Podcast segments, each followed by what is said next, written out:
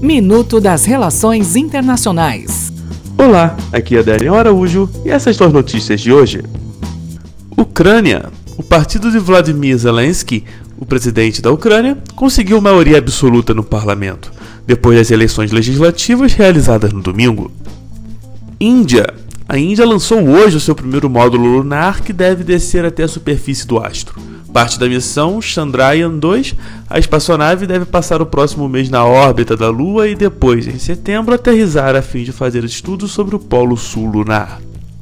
Coreia do Norte. A Huawei pode estar envolvida na construção do sistema de rede 3G da Coreia do Norte. Documentos revelados por um ex-funcionário da chinesa ao Washington Post mostram a participação junto ao Panda International Information Technology, também da China, em projetos ao longo de oito anos. Irã. Membros de uma rede de espiões da CIA composta por 17 pessoas foram condenados à morte no Irã, informaram nesta segunda-feira as autoridades iranianas. Até o próximo minuto. Enquanto isso, aproveite mais conteúdo no portal seire.news.